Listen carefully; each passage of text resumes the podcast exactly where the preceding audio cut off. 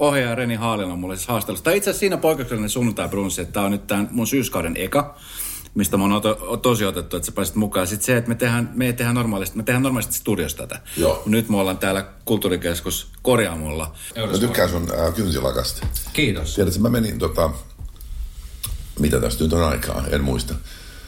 Kauan aikaa sitten, se oli Kiinassa pari vuotta sitten, niin mä menin tota, äh, kynsipaikkaan ja tekin jonkun pedikyyrin mun, mun jaloille ja muuta. Sitten mä sanoin, maalat taas mun kynnet ja, ja, tota, ja ne maalas se siniseksi, semmoinen kiva, semmoinen aika semmoinen tumman siniset. Ja musta ne oli aivan älyttömän makeet. Ja.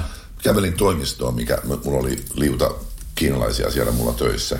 Katso mua käsiä ja sanoi, että mitä sulla on tapahtunut. Sanoin, että mä ei sitä aika tyylikäs. Sanoin, että no ei kyllä toimi täällä Kiinassa. Että jos sä haluat mitään bisnistä täällä ikinä koskaan tehdä ja sä johonkin kävelet kynsilakat sormissa, niin se on sitten siinä. Se on siinä. Piti mennä suoraan pois tämä koko homma. Se, oli, Mieti. se on ensimmäinen, ainut viimeinen ja ensimmäinen kerta, kun mulla on ikinä kynsilakkaa sormissa, mutta mä nautin siitä hetkestä. Ja Mahtavaa. Mä, ja mä kateellinen sulle. Ihan superhieno tarina. Hei, mulla on jo äänitys tuossa päällä, niin ohjaaja Reni Haalila on mulle siis haastelussa. Ja kohta tuolla pressille näytetään elokuvaa, jonka sä oot ohjannut. Sä oot palannut takaisin Suomeen hetkeksi tekemään elokuvaa Luokkakokous kolmosta. Mä kävin katto sinkuristelu elokuvaa. Niin ylipäänsä siis se, että mennään kohta elokuvaan, mutta tähän nyt tähän sun tämänhetkiseen elämään, niin mikä on fiilis tällä hetkellä? Sä, ainakin mitä mä seuran sua somesta ja seuran lehdistöstä, niin homma näyttää olevan niin kuin aika vahvasti semmoisella niin kuin plussan puolella. Joo, täytyy sanoa, että, että tota, elämä on siitä ihmeellinen seikkailu, että koskaan ei voi tietää, mitä tapahtuu ja mitä on kulman takana. Ja mä voisin aloittaa vaikka sanomalla sen, että parisen vuotta sitten niin toi ää, VP Lehtonen lähestyi mua ja sanoi, että, tota, että hän haluaisi kirjoittaa musta elämän kerran. Mm. Ja siitä, siitä, oli monet muut puhunut aikaisemminkin ja noin poispäin. Ja, ja mä sitten siinä vähän sitä ihmettelin, että no minkä takia nyt ja näin ja kaikenlaista. Mutta sitten tuli siihen tulokseen, että no onhan tässä nyt pyöritty aika kauan. Mä oon asunut 35 vuotta Amerikassa ja nyt 5 vuotta Kiinassa. Ja, ja tota, että ehkä tässä voisi kertoa vähän muutakin kuin mitä Iltalehdet on kertonut aikaisemmin. Mm. Ja, mutta mä sanoin hänelle, että, että mä toivoisin, että siinä kirjan lopussa, että siinä olisi joku tämmöinen niin kuin juttu, joku semmoinen ää, tapahtuma, joku tämmöinen noususuhdanne, ää, että siinä olisi, siinä olisi semmoinen niin kuin, tavallaan syy, että okei, tämä kirja kirjoitettiin, koska nyt tämän tarinan lopussa, niin nyt Renni lähti ohjaamaan sitä sun tätä tonne ja, ja et nyt, nyt tapahtuu isoja ja katsotaan sitten jatko-osassa, mitä tapahtui. Mm. Ja, tota, ja mä, mä en olisi villeimmässäkään mielikuvituksessa voinut ikinä kuvitella, että se mitä mulle tapahtui, sillä ei ole mitään tekemistä elokuvan teon kanssa. Mulla, mulla olisi voinut antaa sata kysymystä ja mä en olisi ikinä arvannut, mikä se vastaus oli. Mm. Ja se vastaus oli se, että mä tavasin elämäni naisen. Mm. Mä oon nyt mennyt kihloihin ja mä menen syyskuussa naimisiin. Ja se on tämän kirjan päätös. Mm. Mä menen naimisiin ja mä aloitan perheen. Niin. Niin tää, tota, sori vaan, mutta... Tää, tämä on musta hieno, ja mä tiedän, tämä on, tämä on musta hieno, koska mun täytyy siis tunnustaa semmoinen asia, josta mä, mulla on pakko pyytää tässä vaiheessa jo anteeksi. Mä oon niitä ihmisiä, jotka pyrkii siihen, että mä en luo mitään ennakkokäsityksiä ihmisestä, ketä mä en tunne, tai en, en tuomitse tai lähde tiedätkö arvostelemaan mitään. Mutta kun mä kuulin siitä, että sä oot rakastunut ihmiseen ja puhutaan niin kuin Suomessa kun sä puhut äsken kynsilakasta, että siitä minkälainen tabu on esimerkiksi Kiinassa, niin täällä kun puhutaan ikäerosta, niin mä mietin kanssa heti sillä, että okei, tossa nyt jompikumpi käyttää jompaa kumpaa hyväkseen, tai joku ajatus siinä on takaa. Jotenkin, sitten mun kollegani sanoi, että tuossa voi olla ihan pelkästään puhdasta rakkautta. Ja mä näen sun katsesta ja mä katsoin, oliko se MTVn aamutelevision haastattelu, jossa kerrot tästä. Niin musta on mahtavaa, että, että sä oot löytänyt tällaisen ihmisen sun rinnalle. Kiitos. Ja, ja se, se on niin, niin kuin, ja mä olin jo niin kuin luovuttanut. Mä oon, mä oon 62-vuotias ja tota, äh, kyllä mä aina pyrkinyt pitää itsestäni hyvää huolta niin, että mä oon niin kuin hyvässä kondiksessa ja mm. mä, mä, mä, mä, käyn salilla ja muuta, että, että tota, sillä lailla niin kuin mä en ole koskaan tuntenut, tuntenut olevani niin kuin, niin kuin vanha, mm. mutta, tota, mutta mä olin luovuttanut sen unelman, joka mulla on ollut koko elämän, oli se, että mulla voisi olla perhe, mulla voisi olla rakastava vaimo, mm. lapset, semmoinen yksikkö, joka, joka kasvaisi ja kehittyisi yhdessä ja jakaisi kaiken. Ja sitten, sitten elämän, elämän lopussa niin, niin olisi, olisi tunne, että mä oon luonut jotain. Ja, ja tota, Mutta mut mä olin luovuttanut sen unelman, koska mä tunsin, että, että se ei vaan tule tapahtumaan sehän ei ole salaisuus, jos joku on jotain iltalehtiä lukenut, niin mulla on ollut elämässäni, on ollut tyttöystäviä, mä oon mm. seurustellut pitkiäkin aikoja, mm. mutta mulla ei ole koskaan, ja mä oon ollut naimisissa parikymmentä viisi vuotta sitten, mä olin naimisissa neljä vuotta, mutta tota, mut, mut, mulla ei ole koskaan ollut sitä tunnetta, niin kuin, että tämä on se juttu. Ja, ja tämän, elä, tämän ihmisen kanssa mä vietän loppuelämäni ja tämän ihmisen eteen mä oon valmis uhraamaan kaiken, mitä mulla on. Ja se menee edelle kaikesta. Mm. Ja se, että tota, täysin odottamatta, täysin etsimättä, mä en ole koskaan missään deittauspalvelussa käynyt, mitään sellaista en ole koskaan elämässäni tehnyt. Täysin odottamatta mun, mun, mun eteeni käveli sattumoiden summana, tulin tekemään Suomeen elokuvaa, kirjoitin käsikirjoituksen Mari Peränkosken kanssa – yhtenä hulluna päivänä me keksittiin, me etänä sitä kirjoitettiin toistemme mm. kanssa, keksittiin, että hei, että pannaan siihen vähän sellaista huumoria, että jos nyt sanotaan ihan suoraan, niin pannaan nyt vähän ruotsalaisten kustannuksella huumoria. Mm. Tuodaan tähän semmoiset kaksi ruotsalaista pimpoa, jotka tota, ei tee mitään muuta kuin ottaa Instagram-kuvia ja, ja tota, poseerailee. Ja on semmoisia oikein tyypillisiä tota, ruotsalaispimuja. Mm. Ja tota, siihen tarvittiin sitten ää, atleettisia tyttöjä, jotka voi siinä sitten tehdä semmoisia erilaisia atleettisia juttuja, olla hauskeja, olla kauniita ja seksikkäitä ja näin poispäin. Ja siihen oli paljon hakijoita, mutta sitten tota, näin, näin tätä, tämän Johannan ja, ja, ja hän teki mulle koekuvauksen ja, ja sillä hetkellä mä päätin, että ilman muuta, että hän, hän on tähän rooliin täydellinen. Siinä vaiheessa elokuvan teon aikana meillä ei ollut minkäänlaista romanssia. Me vietettiin paljon aikaa yhdessä keskustelen asioista ja oppien tuntemaan toisiamme.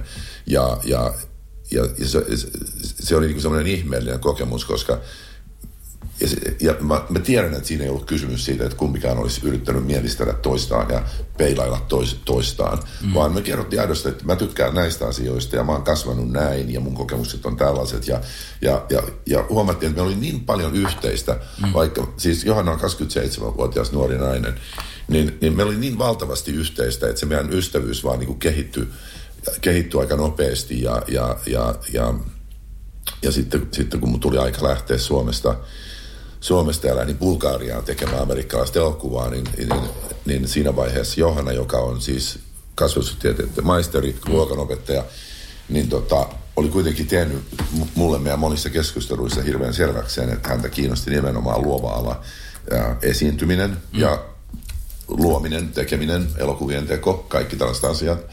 Ja tota, mä aivan siis semmoisena niin uskomattomana ei nyt vitsinä, mutta semmoisena niin kuin päähänpistona vaan sanoin, että mä lähden nyt tekemään tämmöistä hommaa Bulgarian seuraava elokuva sinne. Mä tiedän, mistä sä oot puhunut.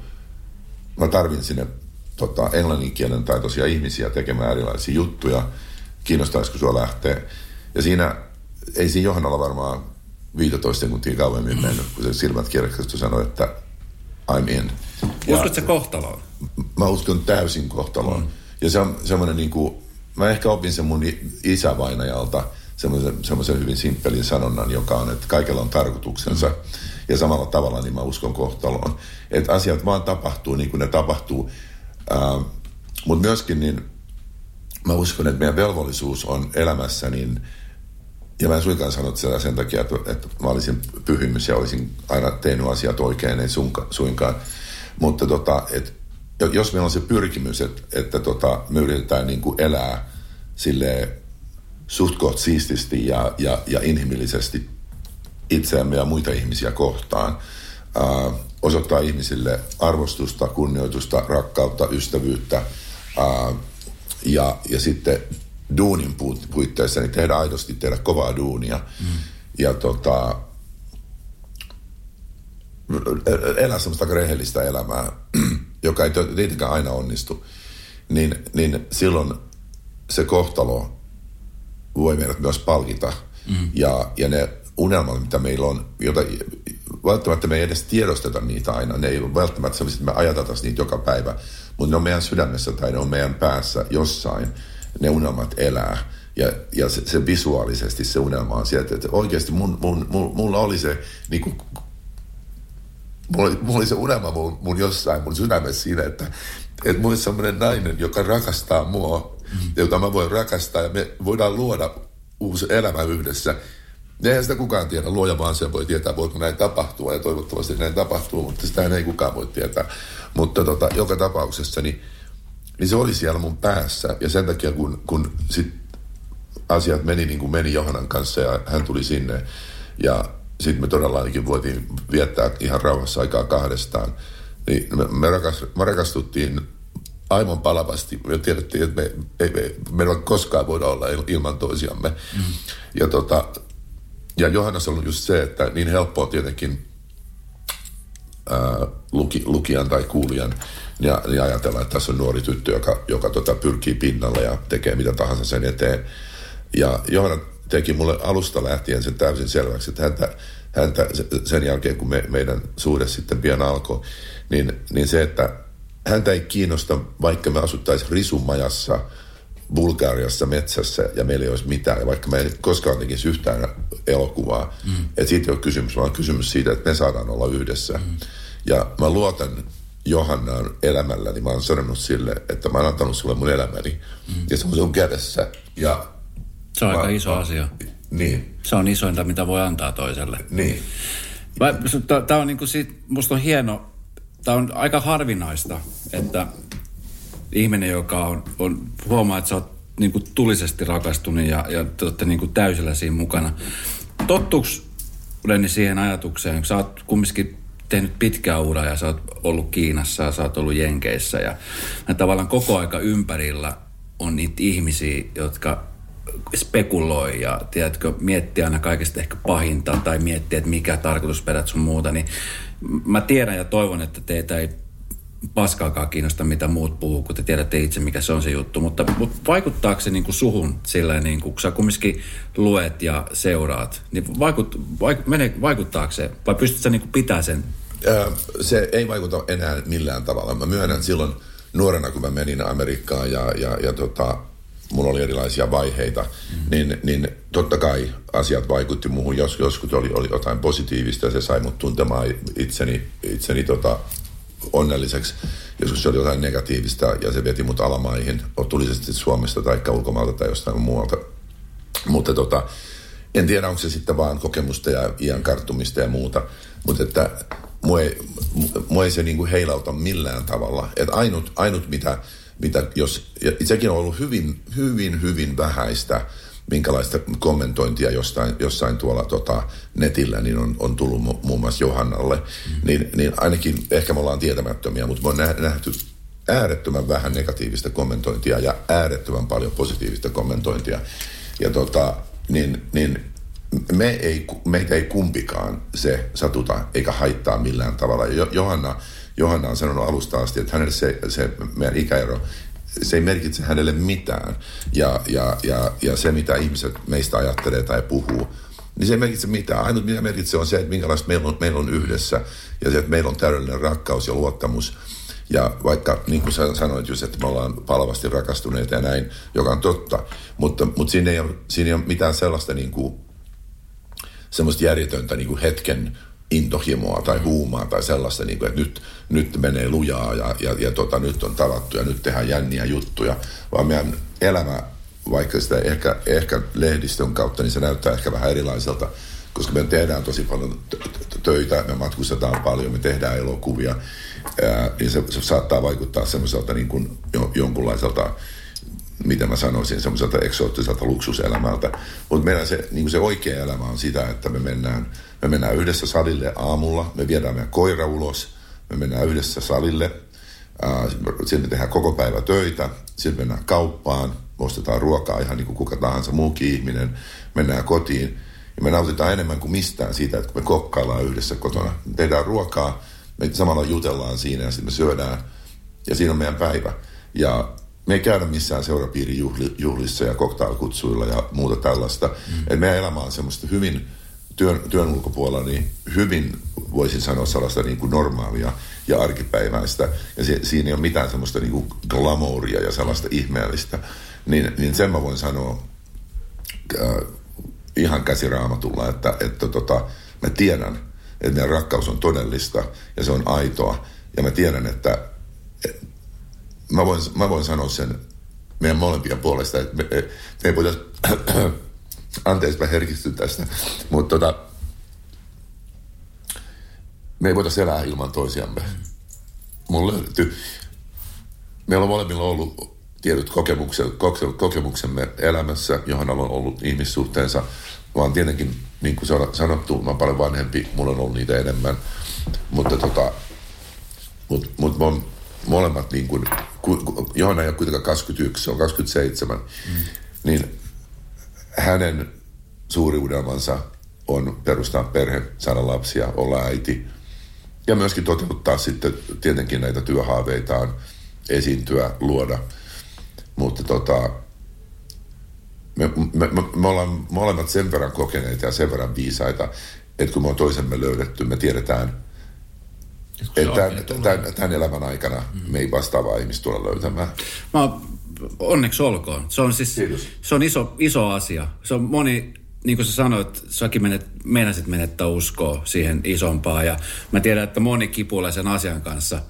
Mä oon yksi niistä, jotka kipuilee, joka miettii sitä, että työssä menee hyvin, on hyviä ystäviä, mulla on ihana terve lapsi, mutta silti joku, joku puuttuu sieltä. Se on just se puuttuva palanen, mikä on, mikä on, voi olla niin kuin elämän suurempi asia, mikä ja. on niin kuin hienoa, että se on nyt tullut. Joo, ja mä, mä tietenkin mä oon pahoillani, jos sä sanot noin, että sulla on sellainen tunne, että sulta joku juttu puuttuu. Mä voin sanoa sulle sen, että kun tämä haastattelu loppuu, että kävelet ulos tuosta ovesta, sä et tiedä vaikka silloin sun kohtalo kävelisi sua vastaan just sillä hetkellä. Mm. Tässä elämässä ei koskaan tiedä. Asiat tapahtuu niin uskomattomilla ta- tavoilla just silloin, kun sä väiten sitä odotat. Että tota, mutta et sen mä ymmärrän, että, että tota, jos, jos tonne baariin menee joka perjantai etsimään sitä kohtaloaan, mm. niin, niin se, se, se onnistumisprosentti ei ole kaikista korkein. Mm. Ja, ja tota, ja, ja, ja se on tosi monimutkainen asia, tämmöinen ihmissuhdeasia, koska li, siihen liittyy niin paljon riskiä.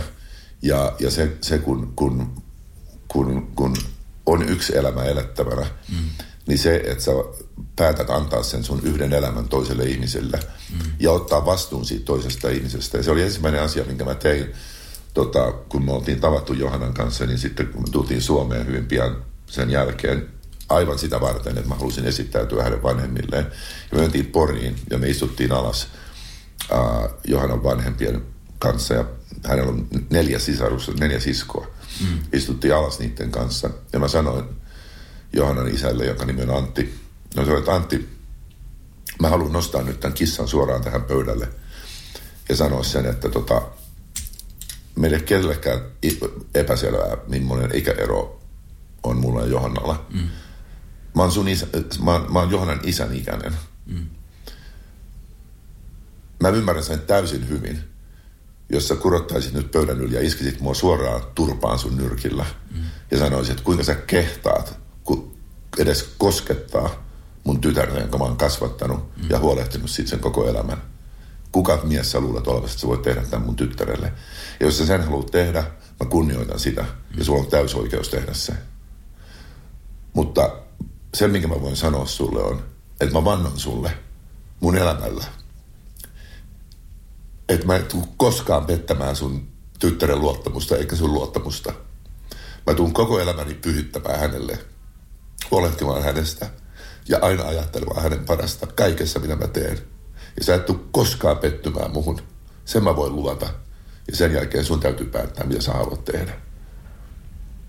Ja sen sijaan, että hän olisi lyönyt mua nyrkillä turpaan, hän tuli pöydän ympäri. Hän pani hänen käsivarret mun ympärille ja sanoi, Reni, tervetuloa meidän perheeseen. Vitsi, miten hieno tarina. Superhieno. Siis mä oon, mä oon siis tosi onnellinen ja mä, onneksi tätä haastattelua tehdään, koska tämä myöskin, se on just se pintapuolinen asia, mitä monet näkee ja, ja just niin kuin iltapäivälehdet kirjoittaa ja kirjoitetaan siitä, että kuka ollaan ja missä ollaan ja ja sitten nyt kun päästään puhumaan asioista, niin monelle ehkä aukeaa asiat vähän eri tavalla. Että et niin kuin jokaisella tarinalla on tietynlainen rooli ja, ja, ja nimenomaan, että miten, minkälainen se on alun perin se juttu kokonaisuudessaan. Ö, niin kuin sä sanoit, sä oot ollut aikaisemmin naimisissa aikoja sitten ja muistan silloin siitä aikaa, kun, kun se oli just sitä Hollywood-aikaa. Sulla oli pitkä tukka ja oli semmoinen rockistyle-meininki ja, ja oli just Die Hardit tullut ja Cliffhangerit ja muuta, niin miten sä näet sen, sen reenin mikä, mikä silloin oli? Kyllä, olisi helppo sanoa, että ja, ja tietysti varmasti siinä oli siinä nyt tietty prosentti, että, että se meni vähän päähän se menestys siinä mielessä, että Suomen poika lähti maailmalla ja, ja siinä vaiheessa silloin 90-luvun alussa, niin maailman, mä olin maailman korkeimmin palkattu ohjaaja. Mm. Ää, niin, niin tota, tietenkin se antoi anto jonkunlaista tietynlaista semmoista itsevarmuutta, ehkä vähän väärälläkin tavalla. Mutta tota, sen mä tiedän, että ihmisenä mä en koskaan muuttunut, mutta on kasvatettu tota, varsinkin mun äidin toimesta niin, niin, niin hirveän vahvoilla periaatteilla elämässä mm. ja sillä, että ihmisiä kunnioitetaan ja ihmisiä kohdellaan hyvin, niin, tota, niin mä en usko, että mä muutuin silloin koskaan ihmisenä, mutta, mutta mun elämä muuttui silloin, että se menisi ihan, ihan nollasta sataan mm. hetkessä. Ja mä, mä sen avioliiton aikana niin nimenomaan, anteeksi, nimenomaan sen takia, että mä olin naimisissa Oscar-voittaneen supertähden kanssa, niin mä olin yhtäkkiä elämässä, joka oli tavallaan täysin epätodellinen. Meitä, herä, meitä seurasi henkivartijat kaikkialle, mihin me mentiin. Uh, ihmiset järjesti kaiken, mitä me tehtiin. Uh, mä en ehkä neljään vuoteen käynyt kaupassa yhtään kertaa. Mulla on mitään aavistusta, miten kaupasta ostetaan ruokia. Mä en tehnyt ruokaa kertaakaan neljään vuoteen, vaikka mä tykkään tehdä ruokaa. Meillä oli kokit, palvelijat, henkivartijat, sihteerit.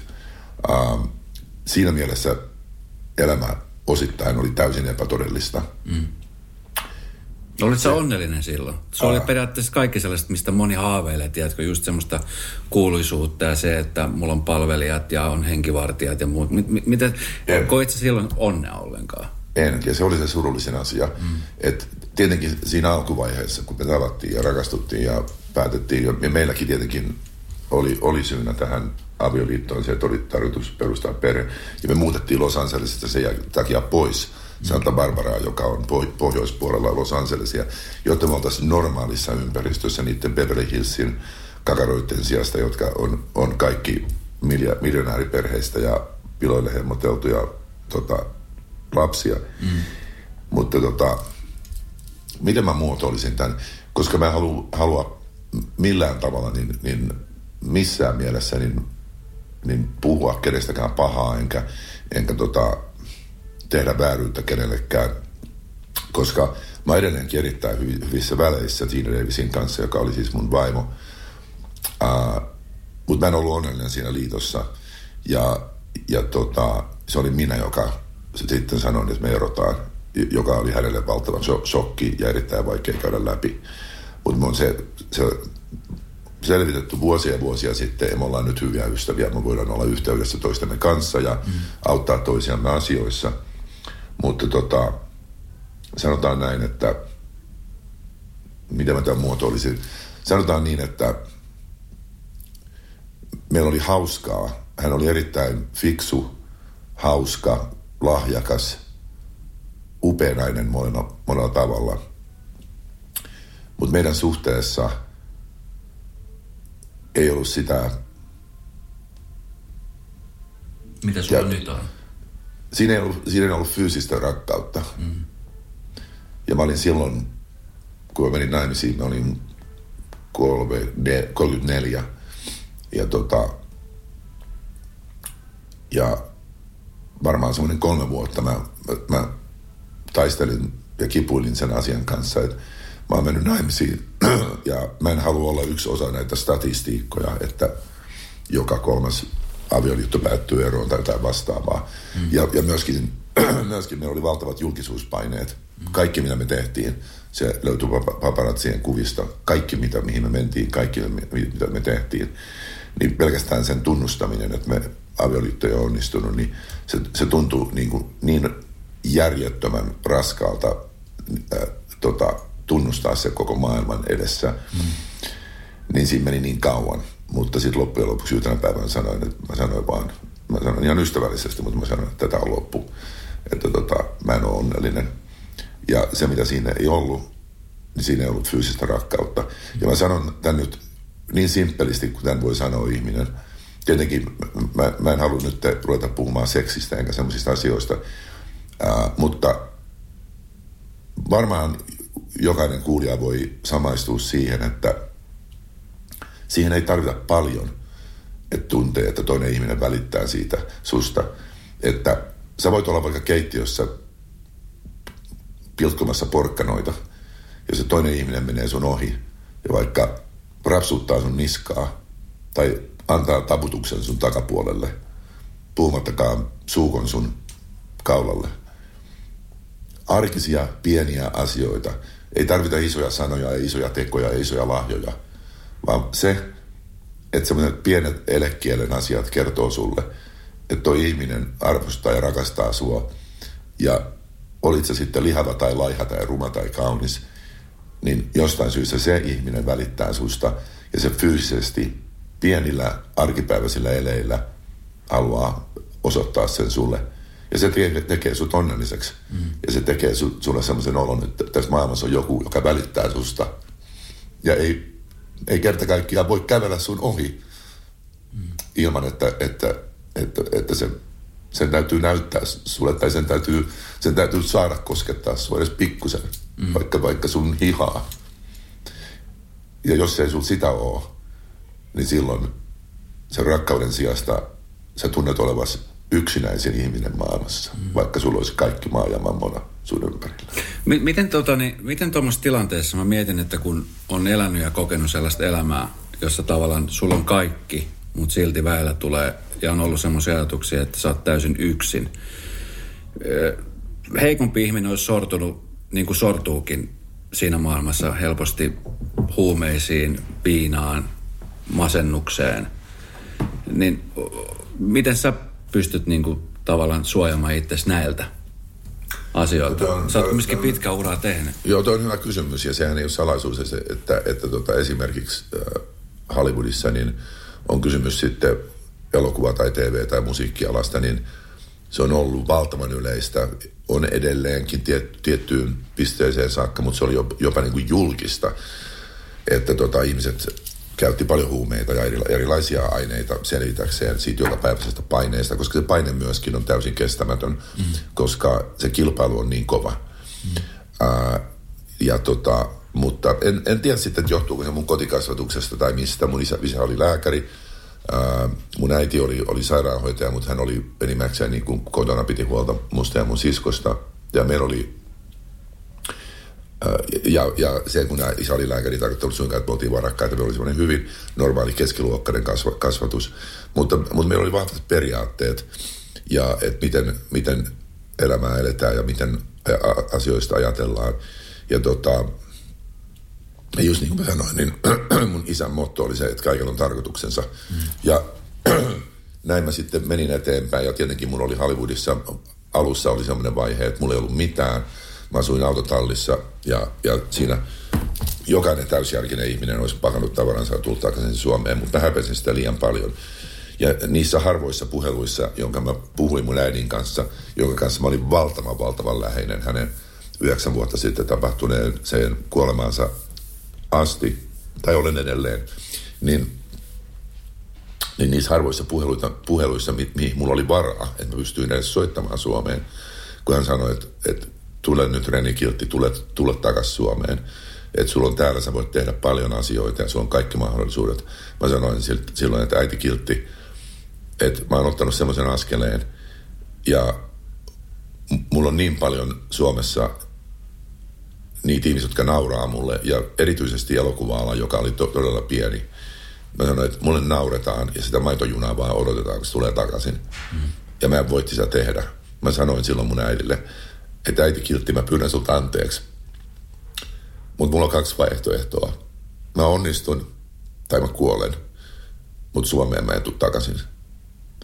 Ja tota, sillä, sillä periaatteella meni eteenpäin. Ja sitten, sitten kun tota, näitä erilaisia tapahtumia ja vastoinkäymisiä ynnä muita on ollut, niin mulla ei ole koskaan tullut mieleenkään, niin, niin tota, se oli ehkä tosiaan mun kotikasvatuksessa, että mä en ole koskaan mitään huumausainetta käyttänyt eikä ole tullut mieleenkään uh, uh, alkoholia käytän ehkä niin kuin normaali ihminen ruoan kanssa silloin tällöin. Mm. Uh, Johannan kanssa todella vähän, koska, koska tota, meidän elämä on niin terveellistä ja me, me niin kuin oikeastaan ju, juodaan todella todellakin harvoin pikkusen viiniä. Mutta tota, mutta on, on ihan hyvä kysymys siinä mielessä, että, että, tota, että elämä, elämään ei ole aina, aina helppoa. Just silloin, kun sä oot semmoisessa niin valokeilassa, niin, tota, niin, niin joo, me kaikki tiedetään, että on ollut paljon ihmisiä, on ollut muusikkoja, on ollut näyttelijöitä, elokuvan tekijöitä ja muuta, jotka on, on sortuneet ja, ja jopa menehtyneet sen mm. paineen alla. Mutta tota, mä oon yrittänyt vaan uskoa siihen, että kaikilla on tarkoituksensa, asiat tulee menemään niin kuin ne on tarkoitettu menemään. Mm. Ja ilman, että mä teen nyt tästä sun, sun tota, hienosta radio-ohjelmasta mitään uskonnollista saarnaa, niin mä voin sanoa sen, että ää, mut on kasvatettu lapsena sillä tavalla, että me rukoiltiin il- iltarukous aina ennen kuin mentiin nukkumaan. Ihan lyhyt, normaali, pieni iltarukous. Mm. Ja, tota, ja mä kasvoin uskomaan sen, että, että on jonkunlainen niin kuin korkeampi voima, joka meitä ohjaa. Jos me yritetään elää oikein tässä maailmassa, niin jonkunlainen korkeampi voima pitää meistä huolen. Ja siinä, siinä mielessä niin meidän tarvitsee, tarvitsee olla huolissaan, vaikka totta kai jokaisella tulee rahavaikeuksia, ihmissuuden vaikeuksia ja muuta. Ja mä oon siihen aina uskonut. Kirkossa mä oon käynyt kerran vuodessa jouluna. Että mä en ole siinä, siinä mielessä niin kuin missään, millään tavalla niin kuin uskonnollinen ihminen. Mutta mä uskon siihen korkeimpaan voimaan, joka meistä pitää huolta. Ja ehkä se on ollut se, mulle se avain. Ja mä voin sanoa sen ihan suoraan aivan varmasti, että mulla on ollut paljon tilanteita elämässä, jossa mä oon ollut täysin umpi, umpikujassa. Mm. Se ei suinkaan ollut ruusulla tanssimista aina. Uh, Mutta mä oon uskonut, että jollain tavalla pääsen siitä ulos ja, ja, ja pelastun. Elämänkertakirja on nyt tekeillä ja teistä tehdään myöskin TV-ohjelma tulevan puolison kanssa. Ne on aika semmoisia henkilökohtaisia asioita, missä te avatte ensinnäkin reality-ohjelmassa teidän elämää ja teidän maailmaa teidän näkövinkkelistä katsottuna ja sitten kun puhutaan sun elämästä, elämänkertakirja, niin kuinka paljon se pelottaa avata esimerkiksi vanhoja haavoja sieltä? Se on aika monimutkainen kysymys. Mä lähdin tekemään tätä elämänkertaa ää, ää, monien pyyntöjen jälkeen, koska mä ajattelin, että no, että jos ei nyt, niin, niin koska. Mm. Että tehdään se nyt sitten. Kerrotaan nyt sitten koko, koko tarina. Ja, ja tota, ja mä oon puhunut, puhunut tota, mä oon tavannut kirjoittajan kanssa tu, monia, monia, monia, monia kertoja. Hän on tullut eri maihin mua tapaamaan. Ja me on puhuttu satoja tunteja puhelimessa. Ja, ja tota, ää, mä en ole sanonut mitään. Ja se on ollut mulle myöskin ehkä terapiaa sillä tavalla, että mä oon, mä oon vaan antanut kaiken, kaiken tulla ulos. Ja se kirja kirja tulee nyt syksyllä ulos, se on, se on periaatteessa valmis. Mä saan varmaan raakavedoksen siitä ihan, ihan muutaman päivän sisällä. Ja se mitä tulee tähän, tähän reality TV-ohjelmaan, niin kun sitä mulle ehdotettiin sen tekemistä ihan aika hiljattain, niin, niin mun ensireaktio oli, että ei missään tapauksessa. Tämmöisiä on ehdotettu ennen, ennenkin ja ei missään tapauksessa. Sitten mä puhuin siitä Johannan kanssa ja, ja tota, me tosiaan niin mietittiin sitä ja sanottiin, Johanna toi sen just esille, että hän ei ole koskaan tavannut sellaista ihmistä kuin minä, jolla on niin positiivinen ja optimistinen asenne elämään. Mm. Että tapahtuu mitä tahansa, niin mä löydän aina siitä positiivisen puolen jollain tavalla. Ja mä aina uskon ää, ihmisten hyvyyteen ja siihen, että asiat kääntyy parhain päin. Mm. Ja näinä aikoina, erityisesti nyt covidin aikana ja näin poispäin, niin, niin, niin monilla ihmisillä on, on aika rankkaa ja, ja, tota, ja elämä elämä on aika semmoista, tuota, saattaa olla vähän semmoista har, harmaata.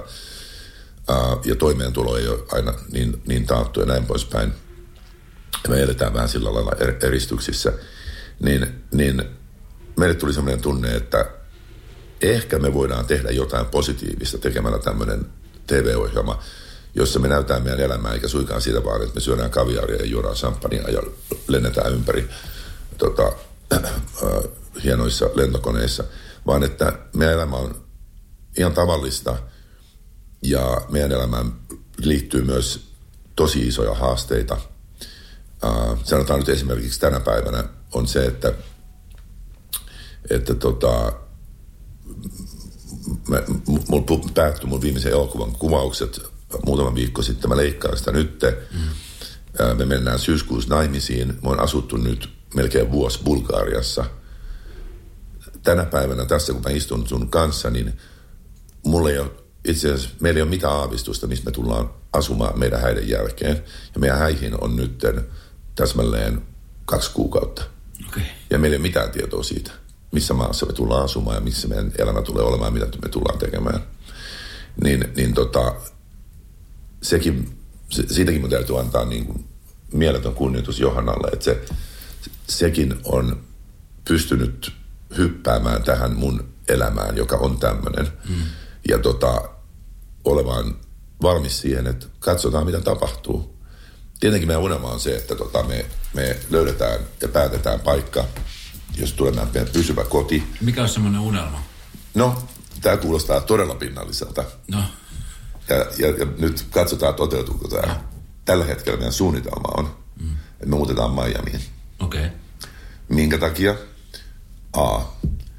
Ää, monet meidän tutut tuottajat ja, ja elokuvan tekijät on päättänyt muuttaa Los Angelesista Miamiin sen takia, että tota, Los Angelesissa elokuvan teko on tullut melkein mahdottomaksi erilaisten poliittisten syyten takia ja, ja, ja se on niin kallista siellä, että, että siellä ei oikeastaan kenenkään kannata enää tehdä elokuvia. Ja sitten toinen asia on se, että mä oon asunut Los Angelesissa 35 vuotta ja mä oon niin täynnä sitä kaupunkia, että sinne, sinne, sinne ei saisi mikään mahti tässä maailmassa mua muuttamaan takaisin. Kolmas on se, että Miamiissa on loistava äh, ilma vuoden ympäri ja siellä on meri. Me molemmat rakastetaan merta mm. ja me halutaan, tota, äh, et, että me voidaan veneillä ja nauttia siitä merestä ja siitä harrastuksesta yhdessä. Ja, ja sitten se on tavallaan kuitenkin lähempänä kuin Los Angeles niin siinä mielessä, että kun me kuitenkin tullaan Suomeen, tai mennään New Yorkiin, tai Eurooppaan yleensä, niin Miami on kuitenkin paljon helpompi kaupunki kuin, kuin Los Angeles. Sehän kuulostaa siis täydelliseltä. Mä, mä haluan myös muuttaa teille asun Miami jossain vaiheessa. Jos sä tuut, juot kynsilakat, niin Hei, miten tota, puhutaan sun urasta, niin nyt viimeisempänä tässä nyt sä kerrot, että sä leikkaat tulevaa elokuvaa, joka on tehty Bulgariassa. Sitä ennen nyt nähdään Suomessa sun tekemää elokuvaa, jossa sun hyvä ystävä Markus Selin on, on niin kuin vahvasti myöskin mukana.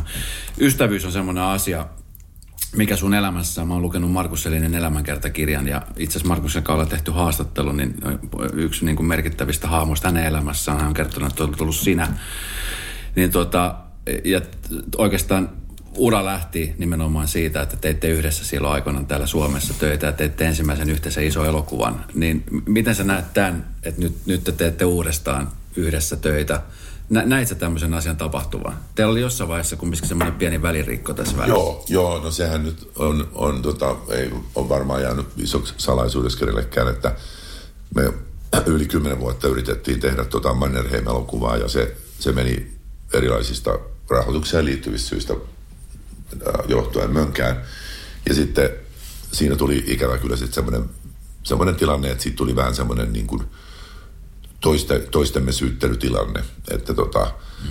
ää, mä, mä tunsin, että mä olin uhrannut monta vuotta mun kansainvälisestä urasta tehdäkseni tämän elokuvan ja ollakseni Suomessa sitä tekemässä. Ja mulle ei jäänyt siitä käteen mitään muuta kuin, muuta kuin tota, se, että mun, mun piti melkein niin kuin uudestaan aloittaa urani taas Amerikassa. Ja Markus taas katsoi, että mun olisi vaan pitänyt pysyä sen projektin kanssa vielä vaikka monta vuotta mm. Suomessa ja jotenkin vääntää se, se tapahtumaksi. Mun oli pakko palata, palata tota Amerikkaan, missä mulla oli koti. Niin siinä vaiheessa meillä tuli välirikko, ja me varmaan, mä en nyt muista kuinka kauan se kesti, mutta kyllä varmasti pari vuottakin me puhuttu toisellemme.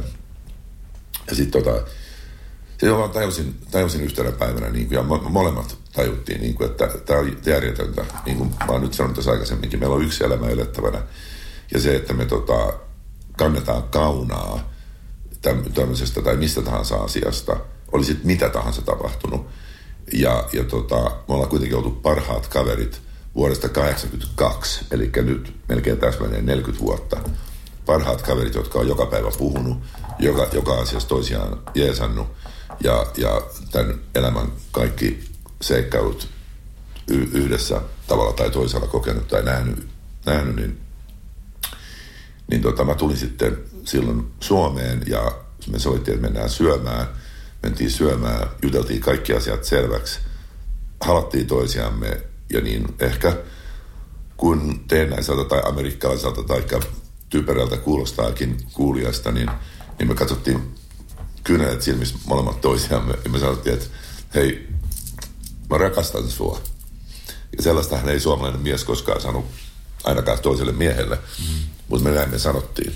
Sen jälkeen meidän ystävyys oli, oli takas ja on jatkunut sen jälkeen ja tulee aina jatkumaan. Ja Markus on, on nyt mun best man mun, mun häissä ja tota, mun, mun läheisin ystävä ja tiedän, että hänellä on, hänellä on ollut aina tärkeintä tässä maailmassa mun etu ja se, että, että mua ei kukaan kaltoin kohtele. Ja, ja mulla on ollut samat fiilikset Markusta kohtaan ja, ja, tota, ja, ja se, että me on nyt sitten tosiaan niin 35 vuoden jälkeen päässyt tekemään le- leffa yhdessä, kun Markus tätä ihan, ihan semmoisena ufo-ideana mulle ehdotti mm. joskus puolitoista vuotta sitten, ennen covidia, eli melkein kaksi vuotta sitten, niin se tuntui niin kuin ihan aivan naurettavalta idealta tavallaan, että tulla tekemään kolmas osa johonkin suomalaiseen tämmöiseen tota, komediasarjaan.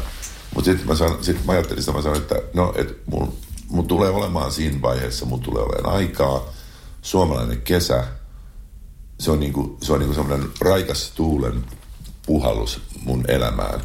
Saada olla mun kotimaassa, nauttia suomalaisesta kesästä ja tehdä komediaa, tehdä jotain hauskaa. Mm-hmm. Ja mä sanoin, että selvä, tehdään näin. Ja sitten tavallaan, tavallaan ehkä vähän nolo sanoa näin, koska tiedän kuinka, kuinka valtava määrä ihmisiä on joutunut kärsimään covidista uh, eri asteisilla tavoilla, erittäin vakavastikin. Uh, mulla, mulla kävi niin, että tota, mä jämähdin Suomeen. Mä olin tullut Kiinasta just käymään Suomessa yhden matkalaukun kanssa. Se kaksi päivää myöhemmin alkoi covid. Kiinan rajat suljettiin, mulla ei ollut paluuta sinne. Mä jäin Suomeen, mä vuokrasin kämpän Punavuoresta, siitä, siitä tota rannasta, uh, siitä, siitä vanhasta koffin talosta, siitä Boulevardin päästä. Ja mä istuin siellä ensin muutamat päivät, mä istuin vaan ja ihmettelin, että mitä ihmettä. Kun olin tottunut elämässäni siihen menoon, että aina, mm. aina on palaveria ja aina on sitä sun tätä pitää hoitaa ja aina mennään. Ei, ei koskaan ehdi niin kuin ajatella ja pysähtyä. Mm. Ja nyt mun oli niin kuin pakko pysähtyä ajattelemaan. Ja että kuka mä oon ja mitä mä haluan. Ja se oli prosessi, siinä meni hetki. Mutta jollain ihmeisellä tavalla niin mä niin kuin palasin mun nuoruuden intohimoihin, kuten kirjoittamiseen esimerkiksi – Mä en ollut kirjoittanut kymmeniä, vuotta, kymmeniä vuosia mitään. Ja kun mä olin, mä, mä olin nuori, niin mä kirjoitin aina, mulla oli aina kesken joku tarina.